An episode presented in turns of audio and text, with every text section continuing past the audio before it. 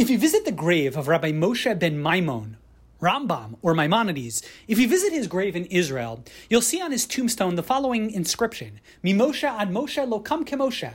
From Moses until Moses, no one has arisen like Moses. As if to say, from the times of Moshe Rabbeinu, Moses, the giver of the law, to Moses Maimonides, there hasn't been anyone quite as impactful as Rambam. Now, I'm not sure if this is exactly true, but in this episode, we're going to look at the life and times of Rambam. What were his impacts? What was his legacy? Why is it that people can argue Mimoshe ad Moshe lo kam kemoshe? As always, please like and share this episode, and if you have any questions, please leave us a comment. Welcome to the Jewish History Podcast. I'm Rabbi Nachum Meth. Who was Rambam? Glad you asked. Okay. Okay, let's talk about Rambam today. Uh, Rambam is really one of the central figures in Jewish history.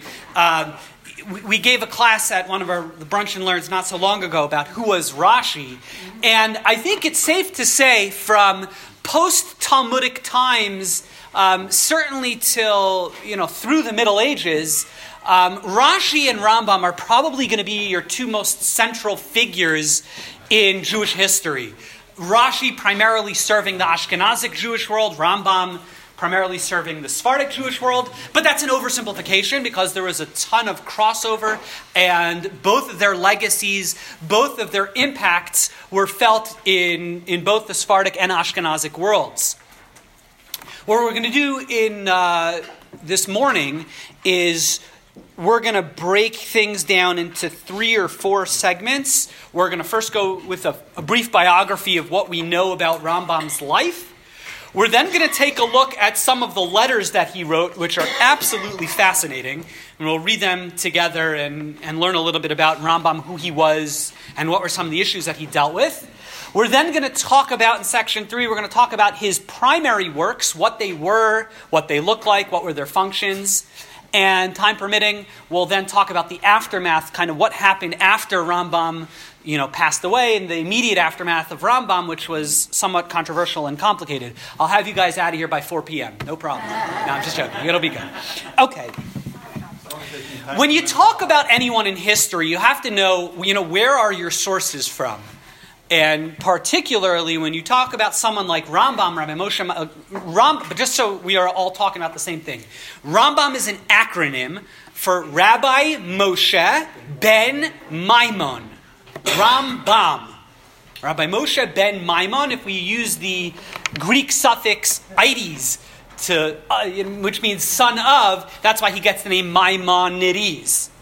All right, that's, that's the same guy, same guy, Rabbi Moshe Maimonides, Rambam.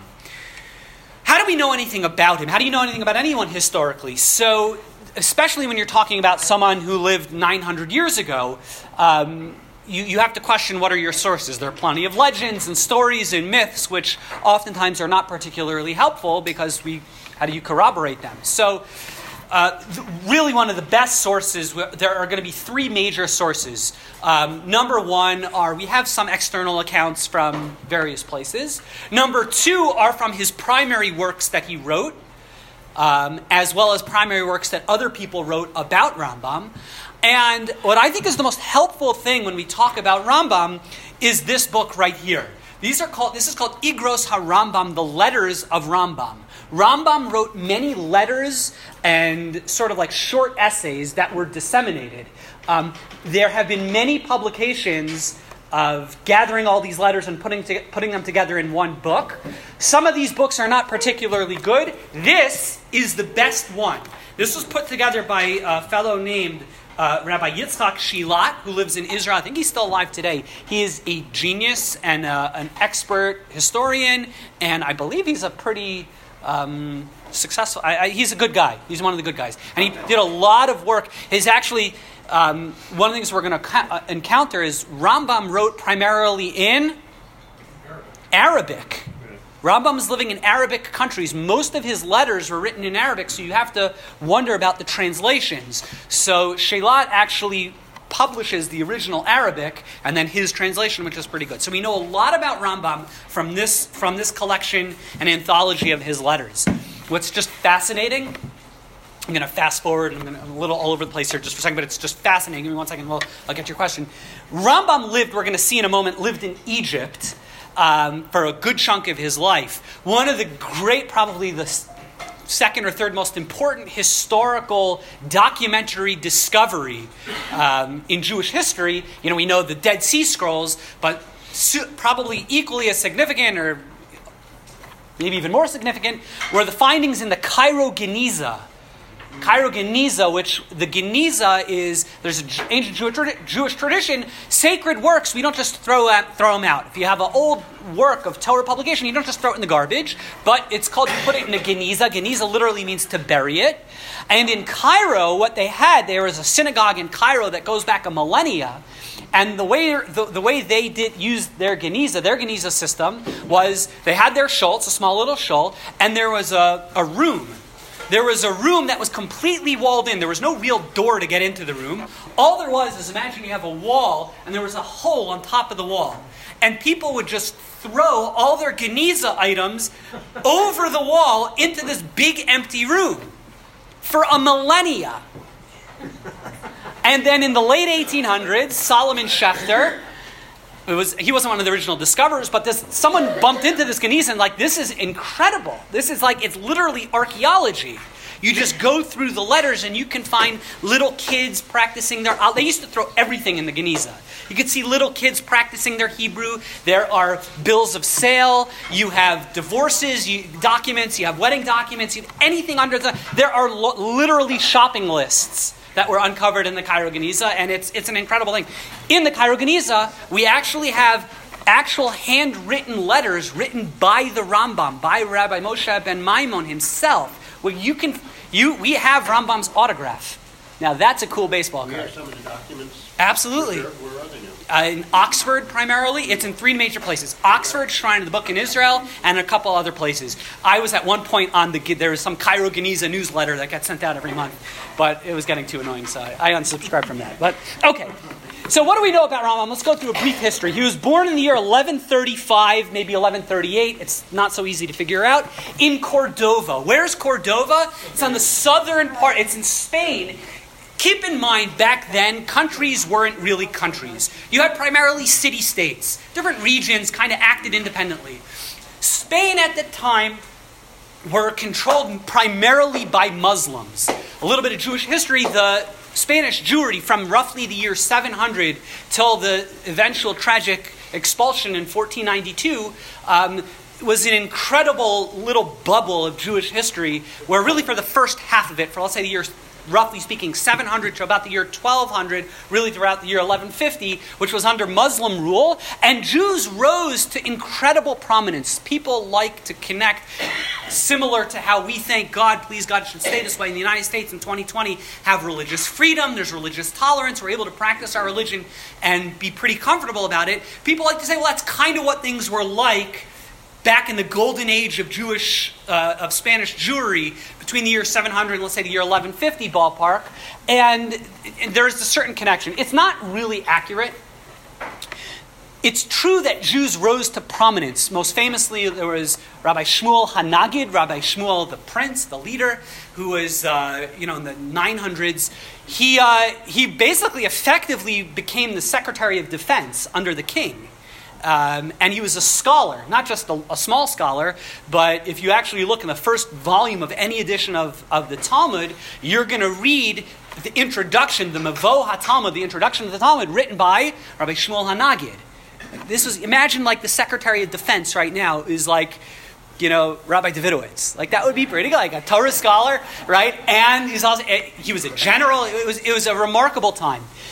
That said, it's important to understand when you talk about when the Jews flourished under Arabic rule, and they did, even post 1492, for the most part, the Sephardic Jewish experience was not nearly as bad as the Ashkenazic Jewish experience. And there's one reason for that it's one word, it's an Arabic word, it's dhimmi, D H I M I. Dhimmi is a Arabic or Islamic concept um, that was actually instituted, I think, even by Muhammad. If not by Muhammad, then the next guy after him, the next pope after Muhammad, whoever he was, I, I, I, whatever his name was. Um, Dhimmi is a principle whereby Jews and other some other minorities are tolerated, are allowed to flourish to some extent in Arabic and Islamic countries under the rule of, of dhimmi. Dhimmi means you are certified as a second class citizen. So long that you understood that you are a second class citizen, you were given many, many rights and privileges. But it was very clear you were a second class citizen. As a Jew, if you were walking on the street and there was an, an Islam fellow walking, you had to yield and give him the right of way. You weren't allowed to wear certain colors. The synagogues, if you ever go to an old Sephardic synagogue in, in Islamic countries, they are very, very, very simple. That was part of dhimmi. They had to be very simple. They couldn't be taller than the local um, uh, mosque or things like that. There are a lot of rules. Jews were able and were tolerated, and generally speaking, were not persecuted so long as they understood their place. And that worked for a millennia. Just a comment in Cordova, uh, actually in Spain, a lot of the synagogues were actually built by Muslims. It could be. Yeah. It could be. Now, a lot changed in Spain. And the dhimmi system worked from, let's say, the year 700 to 1150.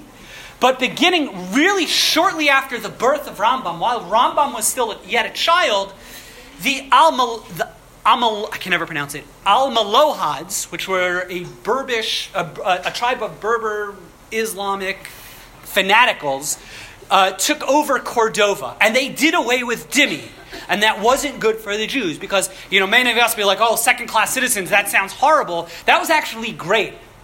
And that's why the Sephardic Jewish community were typically not persecuted, whereas the Ashkenazic Jewish communities were slaughtered and, and you know, had to deal with holocausts and things of the like in 1648, the terrible decrees of 1648, Sephardic Jewry typically didn't have to worry about these things. They were second class citizens, and most Sephardic Jews were fine with that because it meant they were able to live, they were able to practice their religion, and it was what it was. The Amalohads came to power in the around the year 1150, and they did away with dhimmi, and they began persecuting Jews. And um, they basically it, the, the, golden age of Spain really began to crumble in the year 1150. Now, eventually, the Christians would take over, but that's not for another 100 or 200 years. The Christians were to take over, and eventually, Spanish Jewry would be destroyed in 1492. Rambam's dad, Rabbi, Rabbi Maimon, flees Cordova. Uh, it's not so clear how old Rambam was. He's probably a teenager and they flee to Fez, which is a city in Morocco, in northern Morocco. They live there for a couple of years.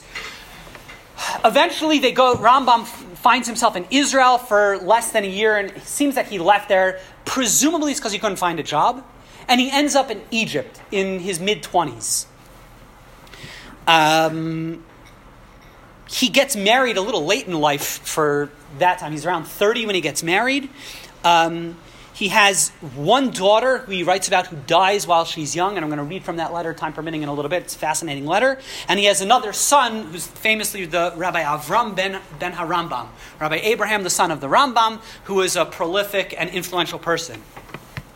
Rambam lives in Egypt after Israel. He moves to Egypt to the city of Fustat. There are two major Jewish communities in Egypt Alexandria and Fustat. Fustat today is kind of like a suburb or it's a district in Cairo. Rambam writes that it's about two miles away from Cairo, which was the capital city. And Fustat was a, was a major Jewish community for, for a millennia. Again, Jews lived in Fustat till the 1950s, uh, until the, you know, the Jews were kicked out of Egypt. Rambam is a scholar, is a rabbi for most of his life. Wasn't he a doctor? Hold on to that. We're going to get to that in a second. He was supported primarily by his brother, Rabbi David, who was a merchant um, and was supported both his own family as well as Rambam's family. And it's during this time Rambam is able to be that prolific author and influential person that he was. Tragically, and we're going to read about it again, time permitting, in one of the letters, Rabbi, Rabbi David dies at sea. He drowns on one of his um, on one of his business trips. Back then, travel was very difficult and was very, very, very risky and he was traveling to India to sell something or other, and he drowned at sea, and that uh, was devastating for Rambam, and it's at that point Rambam needed a job, and that's when he becomes a, a doctor. He, um, by the way, just a quick note on, we're going to get back to him as a doctor, but one thing I could tell you, any, we have any physicians in the room? Physicians? Oh, Larry. Oh, another physician. So you may have heard, some people will tell you, you're right, when you become a physician, you take the Hippocratic Oath. So Jews will be, no, I'm not going to take the Hippocratic Oath. You take the oath of the Rambam. And many people, apparently there's this oath, but it's not the Hippocratic Oath, it's the oath of the Rambam. You'll also have the prayer of the Rambam, the physician's prayer of the Rambam. Sorry to break it to you, those were not, not neither of those were composed by the Rambam. It's so I don't know where that's coming. It, it doesn't make it onto the scene until the, into the 1790s. That was it. Almost every scholar agrees that those were not. They're beautiful prayers. They're wonderful, and if you want to have them framed and hanging in your office, that's great. But it's probably a misattribution. It's it's not Rambam who composed that. Rambam dies in the year 1204 and his will he asked to be buried in Israel. It's a matter of dispute. Most scholars believe if you go today to Tiberias, there's a very, it's a beautiful monument. I was just there last two summers ago with my son Akiva to the Rambam's tomb. You can visit it there. It's pretty remarkable and beautifully well done. As everything in Judaism, there's a matter of dispute. Is that actually the Rambam's tomb? There are those in Egypt who say, no, he never was exhumed and reinterred in Israel, and his tomb is located in some grave somewhere in, in Egypt. That's the basic biographical sketch of Rambam's life. Okay? Everyone with me so far? Everyone love Rambam still? Good. Okay. I want to take a moment just to so you can to take it a little deeper, to try to get a sense. You can almost what's beautiful about Rambam is if you read his letters, it's it, it's like a different world when you talk about a subject or a person or a figure in an abstract sense. But when you read actual letters that he wrote, and as you'll see in a moment, there's, there's deep emotion, there's conflict, there's personal tragedy, there's personal struggle, there's personal triumph. He becomes a real person. And uh, I, I, found that inspiring.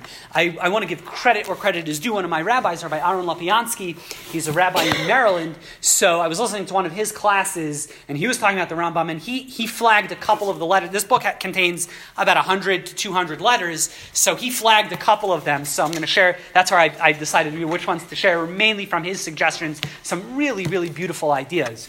The question. question I want to ask is that written in English? No. I don't think so. I'll bet you you can probably, if you Google it online, I'll bet you Sefaria has started working uh, on translations. Some of these have been translated. So, for example, we're going to talk about Igeres Taimon, Igeres Shmad. Some of the bigger essays have been translated into English, but I think some, most of the smaller ones, I, I could be mistaken. It could be they are, but, uh, but Shilat's work is, is only in Hebrew. In other words, you might get the actual a different from a different manuscript or something like that's in English, but Shilat's work, who has, he has incredible footnotes and background. He has, to each letter, he has a little int- introduction that I think is only available in Hebrew.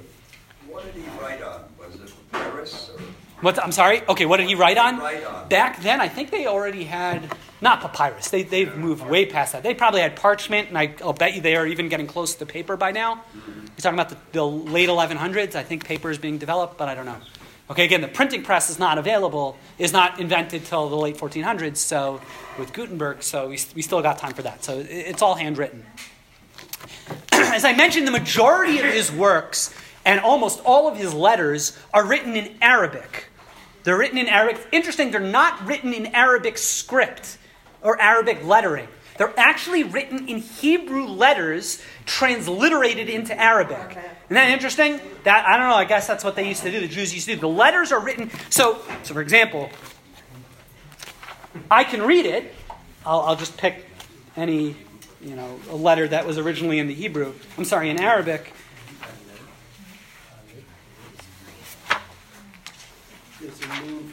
Okay, I, uh, whatever. But you'll read it. He has them published in the original Arabic, and like I remember once flipping through something like I don't know, I can't I can't understand a single word here. Like where's my Hebrew? And then I realized no, this is Arabic. So most of his letters are written in Arabic, uh, but again, Shilat translated them. Um, so I'm going to read a, a, couple of the letters to get a flavor for who he was. This is a letter, Igeres El Rabbi, Rabbi Yefes Hadayan. Um, this is a letter written to Rabbi Yefes, the judge. Oh, this one, he, he tells us this one is actually originally written in Hebrew. So these are the original words of, of, um, of Rambam. The context of this letter apparently, Rabbi Yefes and Rambam were old buddies in their youth or you know a long time before this letter was written and rabbi yefes writes to rambam and rambam writes to him how come you, you know what took you so long you know, he hadn't heard from him in decades and it's interesting you see that he's like sharp he's like he's, he's offended but apologize. He's offended that Rabbi Yefes doesn't write to him more often, but he's, he says, fine, let, let bygones be bygones, and let's just be buddies moving forward. It's just like something like small like that. You don't think of Rambam, you know, having like a personal issue. It's exactly what happens. But listen to what he writes. He talks about some of the big personal challenges that he had. He says the big uh, challenge, the ra, the evil thing that happened to me in the, the, recently, she ra mikol rasha avra alai. It's the worst thing that has ever happened to me, since the day I was born till today. The greatest tragedy I had to deal with. He says, He petiras hatzadik zatzal. It's the death of the righteous one. He's referring to his brother, Rabbi David. Shatava bayam hodu, who, who, drowned in the Indian Ocean. Biyado mamam rav. He had a lot of wealth with him. Leave the lov la'acherim. I forgot to mention this. When Rabbi David would go on to commerce missions, he was actually investing Rambam's money. So when he sank, there was the personal tragedy, but then there was a financial tragedy as well. Rambam lost all his wealth, Rabbi David's wealth as well. Rabbi David drowns, and he was very, very close with him. And now he has a widow and uh, a child that now Rambam has to take care of. It's been about a year since I heard about this. Listen to what he writes. He writes, Nofal hamita b'shchinra uvedalekes uvisimon levav. I've been bedridden for a year with some kind of physical ailments, but he writes, Bisimon levav. Rambam, self, and he was a physician, writes that he was depressed and he couldn't get out of bed for a year. Mm. I'm just going to flag that for a second. Mental health doesn't just afflict crazy people. Rambam suffered from clinical depression. Self admits he suffered from clinical depression. He couldn't get out of bed for a year. Kamat Kat Hayisi Ovid. He says, I was just a moment away from, from death. He was so despondent and so broken. From then till today, Shmona Shanim Oh no, sorry. It's been eight years since that happened. He said he was bedridden for a year. I've been mourning and I've found I found no solace. He says, How can I find any comfort? My brother was like a child that I raised on my knees. He was my brother, he was my student. He was the one who did business. He would support me. Rambam was a great, prolific writer. How did he have time to be a great, prolific writer? The answer is his brother supported him. The Haven betalmud b'mehera, but it said his brother was a Talmudic scholar.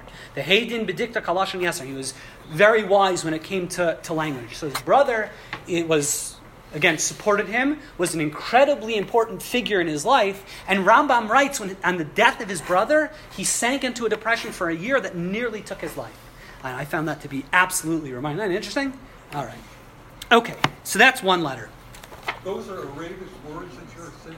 No, this was Hebrew. This letter was actually written in Hebrew. Yeah, they sound very Hebrew. Yeah, these were Hebrew. These were the original Hebrew. Um, okay, let's read another letter. This is a cool one. This is a really cool one. This is also a letter that was written in, in, I'm just peeking. This one was also written in Hebrew, so these are the original words. This is a letter, it's called Igeres Chuvos. These are a, a series of responsa El Reb Ovadia Hager. These were letters that were written to Rabbi Ovadia the Ger, the convert. Rabbi Ovadia apparently was a Muslim man who converts to Judaism. And he asks Rambam a bunch of questions related to conversion. Some practices of conversion about the prayers. Are there differentiations? If I'm a convert, do I pray using different language? It's a lot of technical questions.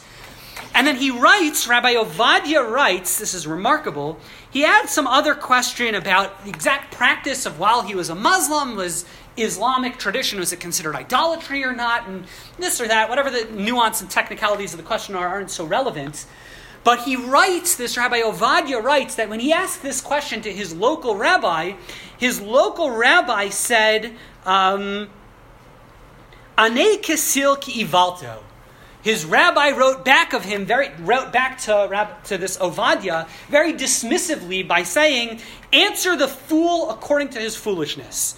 Meaning he called Ovadia a fool. He said the question was a bad question.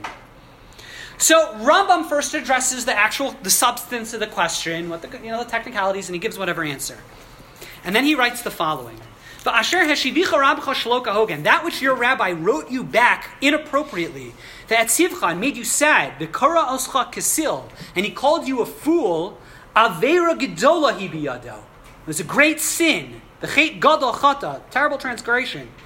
He says, shogegu. It must be, he says, it appears to me your rabbi, he must have been a shogeg, which means it must have been inadvertent, careless.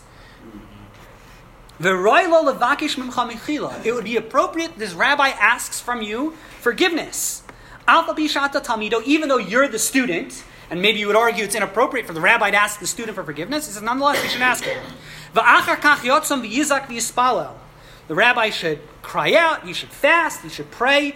Maybe God will forgive him for the harsh words that he called you. Shikar haya was your rabbi, was this rabbi drunk? That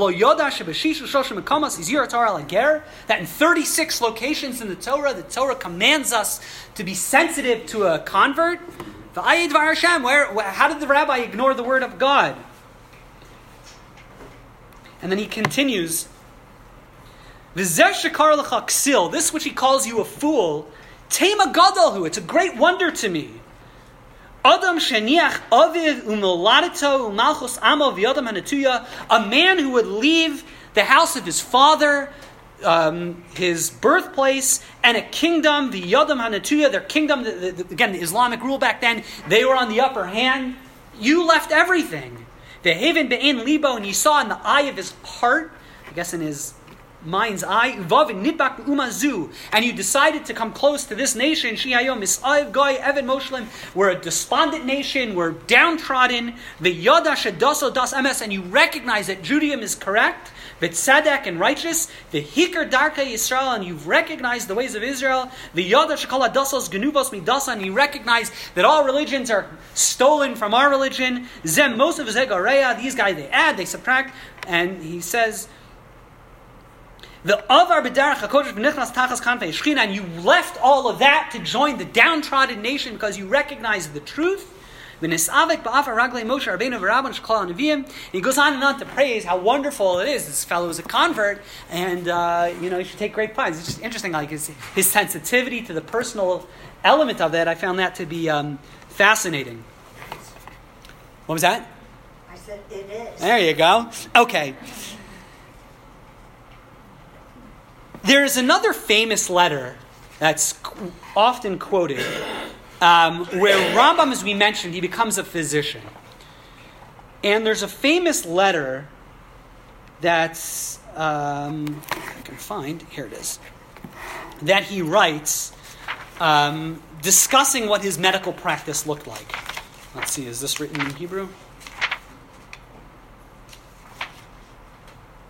Yeah, this is originally written, written in Arabic, so you read it like you can't read a word. So this is a translation. Interesting, the following translation was not a translation that was written by, that was authored by Shilat. The translation we're about to read was actually written by the recipient of the letter. This was a letter that was written by Rambam to a rabbi named Rabbi Yehuda ibn Tibbon. Now, you may have heard of or Ibn Tibbon. Ibn Tibbon. Ibn Tibbon was, was a translator. He was actually the one, many of Rambam's works were actually written in Arabic. Some of his primary works, which we're going to discuss in just a moment. Ibn Tibbon actually translated some of the most famous and well known works, the Moreh Nevuchim, which we're going to talk about in a moment, Guide for the Perplexed, and his, his Pirush HaMishnayis, Rambam's uh, commentary on the Mishnah, which are two of his three most significant works, were actually written in Arabic. The versions that we have and have been studying for the last 900 years are translations that were translated by this Rabbi Ibn Tibbon in Rambam's lifetime. So these were approved by the author. And I'm actually going to read for a moment a letter that Rabbi Maimonides, that, that Rambam writes to this Rabbi Ibn Tibbon, who Ibn Tibbon then translates. That's what we're going to read from Ibn Tibbon's translation. Rambam ends up, we know, becomes a physician. Listen to what his life looked like as a. Uh, and and if the, the context is Ibn Tibbon writes a letter to Rambam, I want to go visit you. Can we go visit? Well, will do a cup of coffee. So listen what Rambam writes back. Ani shochen b'mitzrayim. I live in Egypt. Hamelech omed b'kihir, and the king lives in Cairo. Vein shnei makomos shnei tchumei Shabbos. I live in Fustat. The king lives in Cairo. He says about two tchumei Shabbos. That's about a, about a mile's distance. V'li ala melech minan kabin ma'od. I've got a, a, a, very difficult and weighty uh, custom with uh, and a responsibility with the king. I can't see. I can't see you. Um, Ani rov yomi beves hamelech. I spend most of my day with the king. Actually, um, gam kain mibilti. Okay, he writes as this. Klal shel davar. Here's the general idea. You want to know what my day looks like? It looks like this. Kol yom ani ola Cairo. Every day I get up and I go to Cairo, Bashkam in the early morning.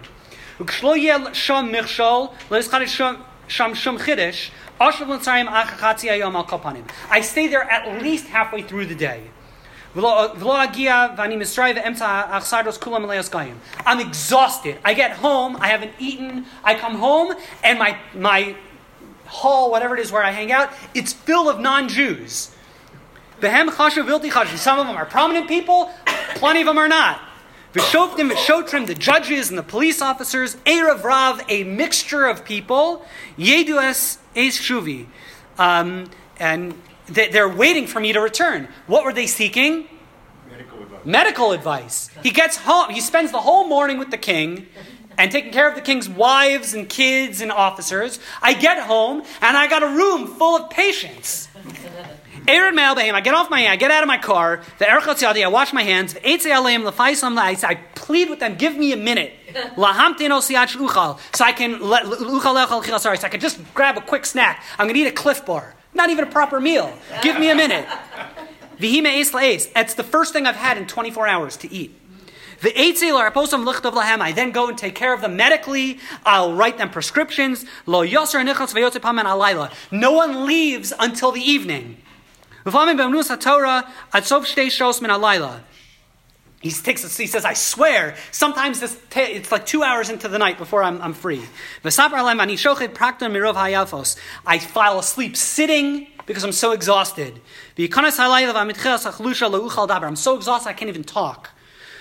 He then says, li. I can't talk to any of the Jews, meaning I'm not acting as a rabbi.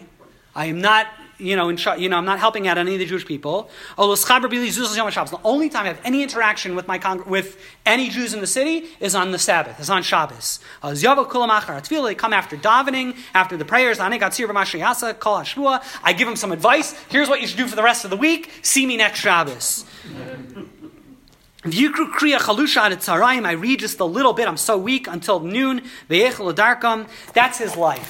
Uh, it's pretty clear when people say, "Oh, Rambam was a physician." That was not his main life's practice. He could not have been the prolific author that he was, an influential person. He himself writes, "I have no interaction with the Jews because I'm so exhausted." So it seems that his medical practice only takes off, or he only engages in that towards the very end of his life. And he doesn't write about it so favoring, favoringly. I think he had to get into medicine because his brother, again, dies, so he had to get, earn a, a, livelihood. The problem is, success was his own worst enemy. He becomes a successful doctor. The king hears about him and kind of presses him into service, and then he has to basically leave his rabbinic career. Jerry's got a question. Rabbi, I'm chronologically confused. Yes, sir. Rambam, a rabbi became a physician? Yeah. Or was he a physician? He was a, a rabbi? rabbi who becomes a physician. So when he was depressed, he was a rabbi. He's still a rabbi there, yeah. So rabbis are supposed to comfort people. He couldn't comfort himself. Yeah. Even rabbis need rabbis. Yeah. Okay. That's a, that's not a throwaway line. That's a very very real thing. Rabbis need. I'm, I'm, I, I mean that very very sincerely. Rabbis need rabbis. If you have a rabbi who doesn't have a rabbi, be very suspicious. So that's not the right word. Be very cautious. Rabbis, they absolutely need rabbis. And the Rambam, you know, he, he, and again, he was very open about the fact that he, he was really suffering. Rabbi Matt, I yeah. have a question. Yes, ma'am. You said earlier that he writes prescriptions. Yeah. In those days, writing a prescription and taking it where? I don't know. There was some. I don't know. I, I the CVS down the block. I don't know. Okay. So Alchemist. I, I don't exactly know. I, it's a good question. Well, they had So- people. Yeah, they probably had it. There, there are people. Mixed. Exactly. He was an expert on, So you think, well, the Rambam, he's right. This is great. The Rambam is the chief physician of the king. Isn't that great? Professional success. Here's a letter what Rambam writes. What professional success? Be careful about professional success. This is a, a letter he writes to Rabbi Yosef, um, and he writes the following. Elo hagedulos v'asrael shal Yehudim. When Jews rise to, to prominence, professional success, Ata b'zazman, today's day and age, in an etzli hatzlacha. Don't consider that. Be very careful saying, well, if a person is professionally successful. Be very wary saying, oh, that's great. This is not so good. The, the bad that could come with being a successful person, it's not a small evil. Chai Hashem Yisala, by the name of God, he takes an oath. El tachas hatorach v'amal v'yagia, ki yish shalom ha'matzliach v'tachas she'ayim hadas. You want to know what success is? Is religious growth. It's becoming a more spiritual person. You know, and, and, and this is something that I want to just flag for just a moment. People, the Rambam in today's day and age has been hijacked to some degree in some circles. And we talk about the Rambam. He's a physician. He was an influential person in the in the in the in the government, and he was a leading figure of his time. Great, you know that's what we should all lead our lives like. Rambam reluctantly became a doctor. That's not what he wanted to do. He had no choice. The fact that he was successful and was now a leading physician in, in the in the king deeply respected him. He viewed that as as a very mixed blessing because it took him away from his ability to be religiously connected. Now, does that mean he says you sh- no one should be seek prof- professional success? I'm not sure that's what he's saying, but I think what he is saying is, and, and it's important, don't pick, paint Rambam as, well, he's a doctor. Rambam is not a doctor. Rambam is a rabbi. And all of his religious success became when that's when he was able to do full time he had to become a physician. He was able, wasn't able to lose that balance, and he's arguing and inspiring us to recognize, you know, we all need professions, we all need jobs, and that's great. Our ikr, our primary focus should be spiritual success. Those are the words of Rambam, not me. And he goes on and on on that theme, which is a, a beautiful idea. He writes a couple other letters, which we're not going to go to. Some prom, some well documented letters are his Igeres Hateman, his letter to the Yemenite Jewish community. The Yemenite Jewish community at the time had been devastated by Islamic interference, forced conversions. Um, they had to deal with uh, a false messiah. The, the, community was devastated. And Rambam writes the Igeres Hateman, the epistle to the Yemenites. And it's very inspiring. He uplifts the community. Ramban, Rabbi Moshe Nachmanides, a generation and a half later, writes, he testifies that the Yemenite Jewish community was so appreciative of how Rambam inspired them that in the text of their Kaddish, that they would say, you know, Yiskadal, Yiskadash, in the text of the Kaddish, they inserted a praise for Rambam's well being how important and significant a character he was for the Yemenite com- community.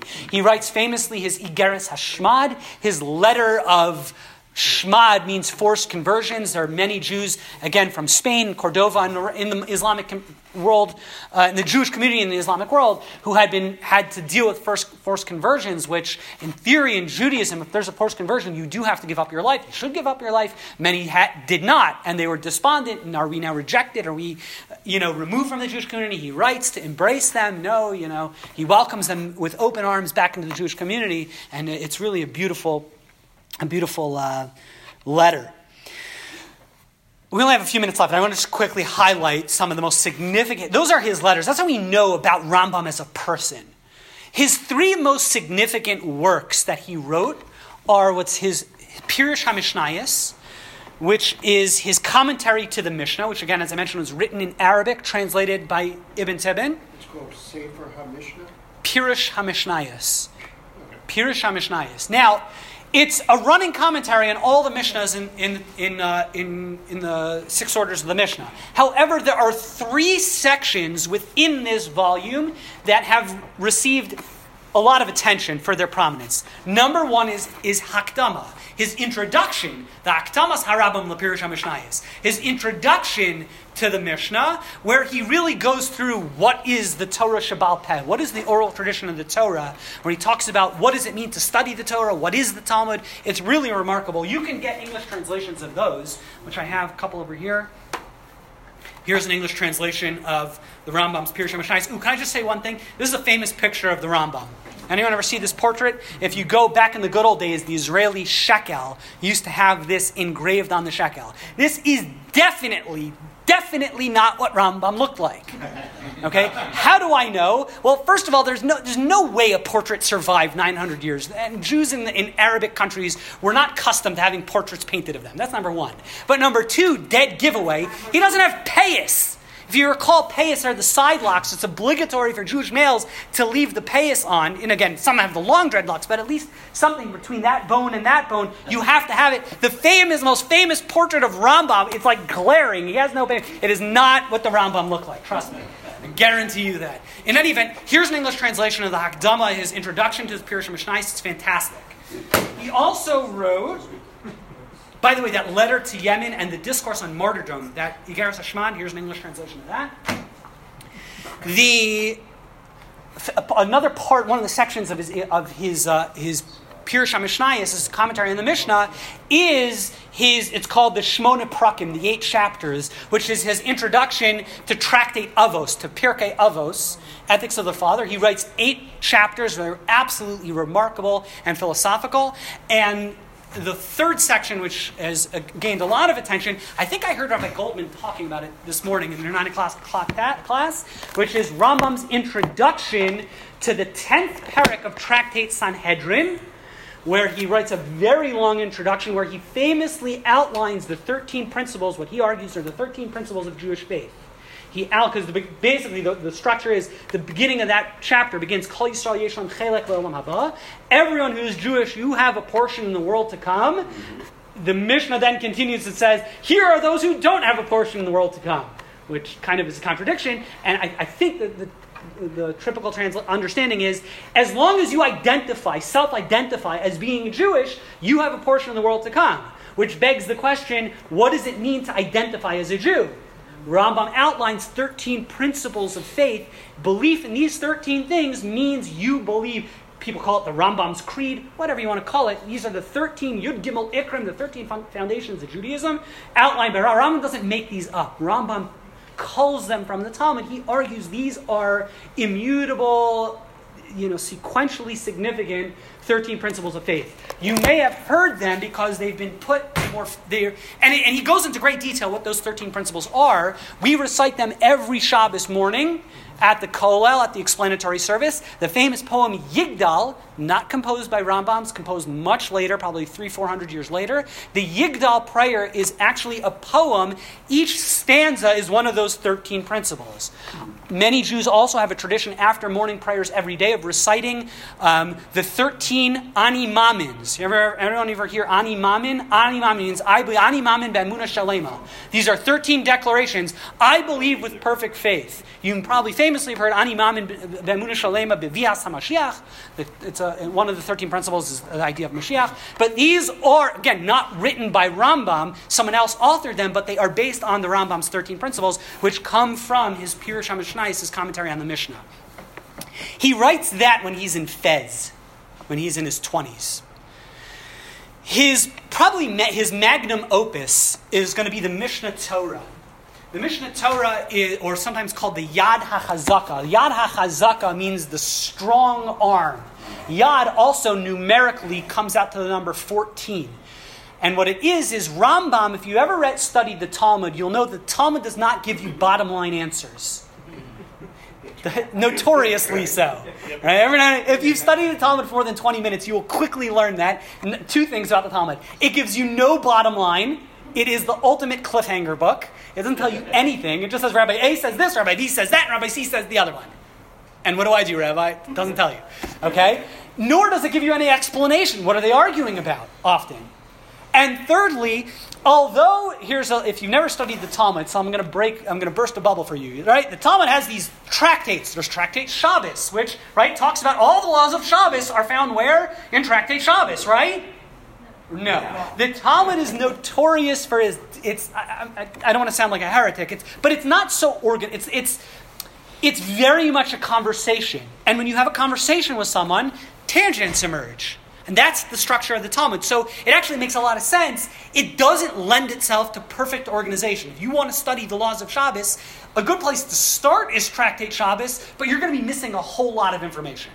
So Rambam reorganized, he reorganized the Talmud into 14 very neat, tidy categories. He writes, he's really the first recodifier of Jewish law. When we talk about Jewish law nowadays, we typically talk about the Code of Jewish Law, the Shulchan Aruch. That is the second recodification.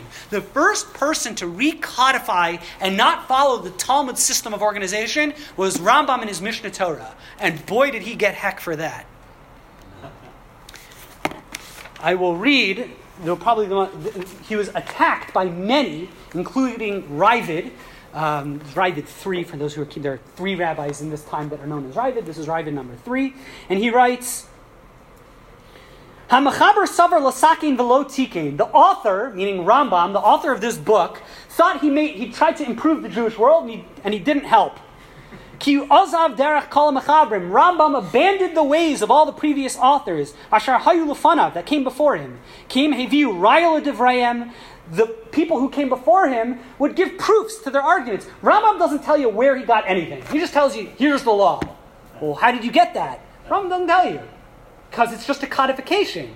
Right? If you ever open up the, the Nevada Revised Statutes, it doesn't tell you why the law is the law, it just tells you this is the law. Well, that was a new way of doing business. That's not how scholars used to write back then. And he goes on and on to blast the Rambam. Now, that's the Yad HaChazaka. Fascinating, the Rambam's Yad HaHiz, or Mishnah Torah, Yad HaChazaka, it's the same thing, is studied every yeshiva under the sun and every kollel. And I mean, you, you study the Gemara, you study the Talmud, and one of the first things you're going to do is the, what's the Rambam have to say about it? Now, when you study the Rambam, you're going to find two things that come, well, it's really one thing that comes up in basically every topic on the Talmud that the Rambam discusses. You're going to find what's called a stira in the Rambam, a contradiction in the Rambam. Because the Rambam in section A says this, but in section B says that, and if you really think about it, it's in contradiction. What do we do? Was the Rambam crazy?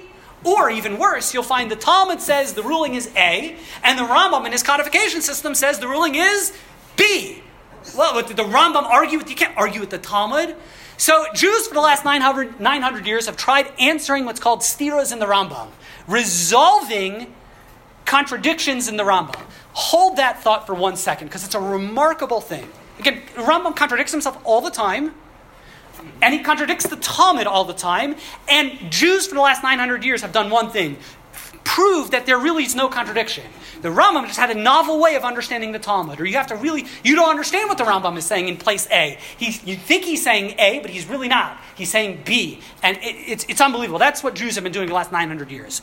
Rambam writes one other little teeny pamphlet. He writes a work called the Moreh HaNevuchim, the Guide for the Perplexed, which is very, very philosophical and it directly quotes or utilizes Arist- Aristotelian philosophy. And boy, did the Rambam get in trouble for that. Because many, it's really, he, he writes that in the last few years of his life. And after he dies, um, the Rambam is grilled by many of the rabbis. They're called the Chachmei Provence. The rabbis live in Provence, which back then was not Spain, it kind of was its own little place, as well as many of the rabbis in Ashkenazic Jewry for a lot of things. Number one, he got grilled for his use of, of philosophy and like he deviated from that's not that's new, that's not how we do do business, and that and he got grilled for that. His Mishnah Torah got grilled for again reorganizing and not following the structure of the Talmud, and for B not explaining that he didn't show his work. Right? Think about like you do right, show your work. Rambam doesn't show his work. And he got grilled for it. And as a matter of fact, famously in the year 1232 after his death, Rambam's books were burned because some people went ahead and they tattled on, and they said this guy was a heretic, he wasn't any good, and the Christians got involved and he, his works were bur- burned. the legend goes, and I think it's pretty accurate, or it's, it's pretty close to the truth. One of the leading antagonists posthumously after the death of Rambam was a rabbi named Rabbeinu Yonah. Rabbeinu Yonah of Gerona, who's one of, a, a, a very significant figure in Jewish history, he was one of Rambam's antagonists. After the burning of the books of the Rambam, about eight years later, in the same very spot where the Rambam's books were burnt, many editions of the Talmud were burnt By Christians. by Christians. And Rabbeinu Yonah and many realized that they had gone too far. You want to disagree with the Rambam? That's fine. Jews have disagreed with one another in a healthy, productive way for a long time. But this went went too far, and the burning of the back then burning of the Talmud again, no printing press. These things were handwritten. It was a tragedy. If Rambam's book, if the Talmud gets burnt, they interpreted this was this was a bad sign.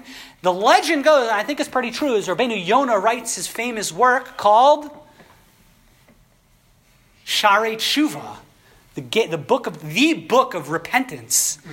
and supposedly it was written as a way he realized what he did was wrong, as a way of repenting, as it were, for his antagonism. Or I don't know if he felt that he was wrong in principle, but I just it, it, things got a little taken too far, and uh, that, that's what he writes. It's interesting. You'll find they object to the Rambam for his use of philosophy, his, his, um, his disagree, his new organizational system, for his not showing work. Remember I talked about what about all the contradictions in Rambam? They're like they're it's it's like you study the Rambam. Like I don't get it. Like does this guy know what he's talking about? No one burned his books because of that. Why? Because everyone recognized one thing that they didn't argue is that the Rambam knew what he was doing. In other words, the Rambam contradicts the Talmud, the Rambam is self contradictory, it's not because he's a dope. They recognize there's some answer to it. In other words, if you want to know why have Jews for the last 900 years been resolving contradictions the Rambam, is, you know, or maybe the Rambam was dumb. No one ever said that. The people who burned his books in his lifetime never said that. Rambam was a preeminent scholar, and very soon after that incident, I think the Rambam as a figure, it, for a little bit, he was like perceived as not being part of the mainstream, but he was very quickly re-mainstreamed. And till today, in the last 900 years, Rambam is certainly considered a mainstream scholar. And I want to end with the following: If you ever go to D.C., that's where I'm from. So I'm going to recommend that you go to the, nat- the, the Natural History Museum. Okay, anyone ever been there? Yes. The Smithsonian? Yes. Probably one of the most significant things on display at the Nat- at the, Nat- the Na- it's the most confusing name. It's the National His- National Museum of Natural History. Say that 10 times fast. The Natural History Museum.